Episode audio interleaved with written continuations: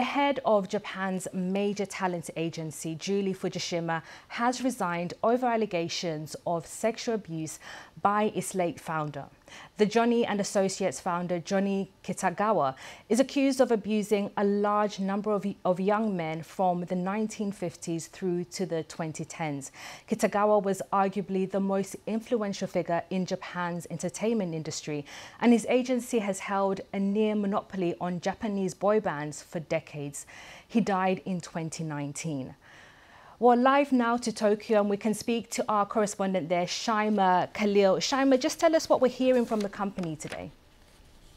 Well, today is a hugely significant day for Japan, especially the Japanese entertainment industry. We're seeing the fallout from the sexual abuse allegations now reach all the way to the top. And for the first time, Julie Fujishima, the current CEO of uh, Johnny and Associates, A, has admitted for the first time that sexual abuse of young boys has taken place in her late uncle's agency and then announced her resignation.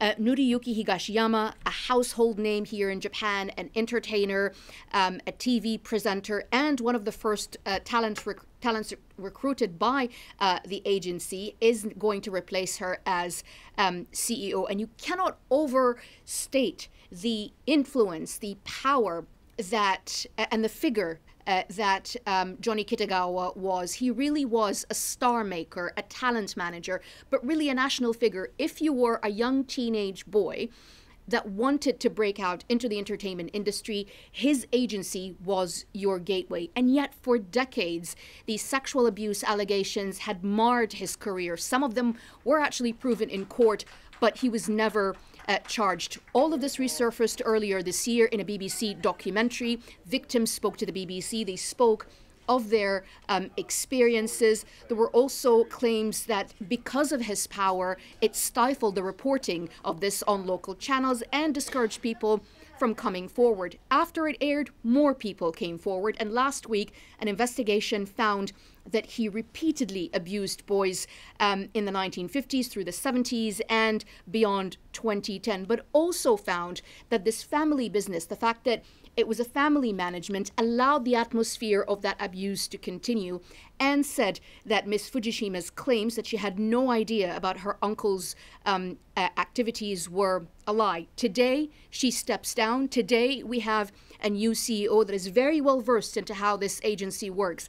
It begs the question how many people, how many more people will come forward, but also how this is going to change and the future of this agency, this brand that has been synonymous with fame, with power, with J pop, with entertainment, and has now been very, very publicly disgraced. And Shaimaa, there you mentioned the J pop industry, the popular J pop industry. How is this yep. scandal impacting Japan's entertainment industry? Well, the thing about it is that not only is he an influential figure, it, or was an influential figure in Japan's entertainment industry, in a way, Johnny Kitagawa was Japan's entertainment industry. All the big stars, or many of the big stars that you see here um, in the country, have come through that agency. How will it affect it? It's very hard to say at the moment, but what we've heard from that press conference which actually was being watched by some of the victims, is that there are going to be structural differences in how the talent is being managed and, of course, protected. Thank you very much. Our Tokyo correspondent there, Shaimaa Khalil.